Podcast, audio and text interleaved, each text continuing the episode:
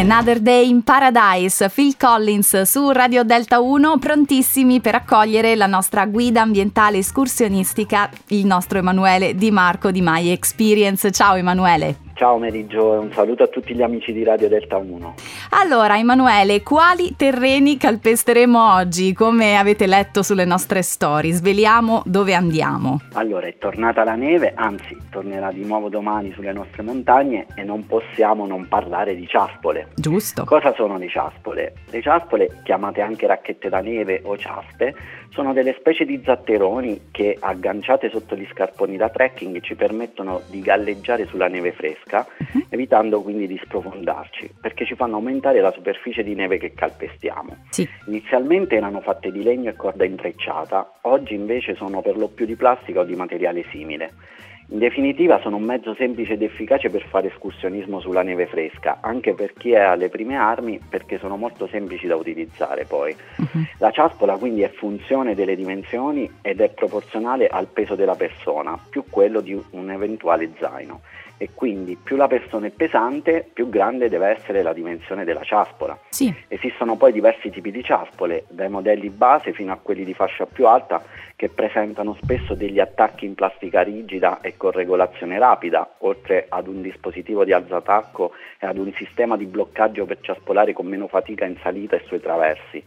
Ci sono anche modelli che presentano dei ramponcini in metallo che servono per affrontare i tratti di neve più dura sempre su pendini non molto ripidi, altrimenti può diventare pericoloso perché questi non permettono di aderire con sicurezza evitando di scivolare. Mm, sì. Chiaramente ciaspolare su neve fresca è ben più faticoso del ciaspolare su un tratto opportunamente battuto come può essere quello di un bordopista dove lo sprofondamento praticamente ha sé. Uh-huh. Dobbiamo sempre avere con noi l'equipaggiamento più adatto all'attività e quindi oltre all'abbigliamento a strati e agli scarponi da trekking impermeabili possono sicuramente aiutarci le ghette, che sono dei gambali che vengono usati per evitare che la neve fresca entri dentro lo scarpone, ed i bastoncini da trekking che sono fondamentali per mantenerci in equilibrio durante la progressione. Se ci aspoliamo in autonomia dobbiamo sempre ricordarci di controllare le previsioni meteo e qualora ce ne fosse la necessità di consultare i bollettini valanghe locali ed il servizio Meteo Mont dell'Arma dei Carabinieri. Bene, per cominciare ci sono diversi percorsi e sentieri che si possono affrontare con le ciaspole. Oggi ve ne suggerisco uno che è quello del Sentiero 8 nella Valle Gentile, sì. nella riserva naturale regionale Monte Genzana Alto Gizio al chilometro 123,500 metri della statale 17 nel territorio di Roccapia, in provincia dell'Aquila, ci si immette nella vecchia statale conosciuta anche come Napoleonica, fino ad arrivare al primo tornante dove è possibile parcheggiare. Siamo a circa 1200 metri di quota e da qui ci si addentra nella faggeta e si percorre un tratto di strada forestale che per circa 2 km si snoda all'interno della valle con tratti non particolarmente pendenti e caratterizzati anche da ampie radure. Siamo praticamente nella propagine più a sud nel Monte Genzana, dove vivono il lupo, il cervo e anche l'orso massicano.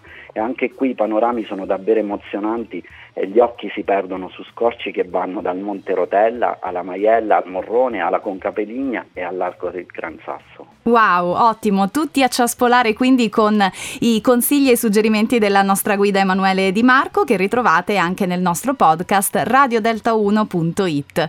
Emanuele, grazie come sempre, ti do appuntamento alla prossima settimana. Buoni passi alla prossima settimana.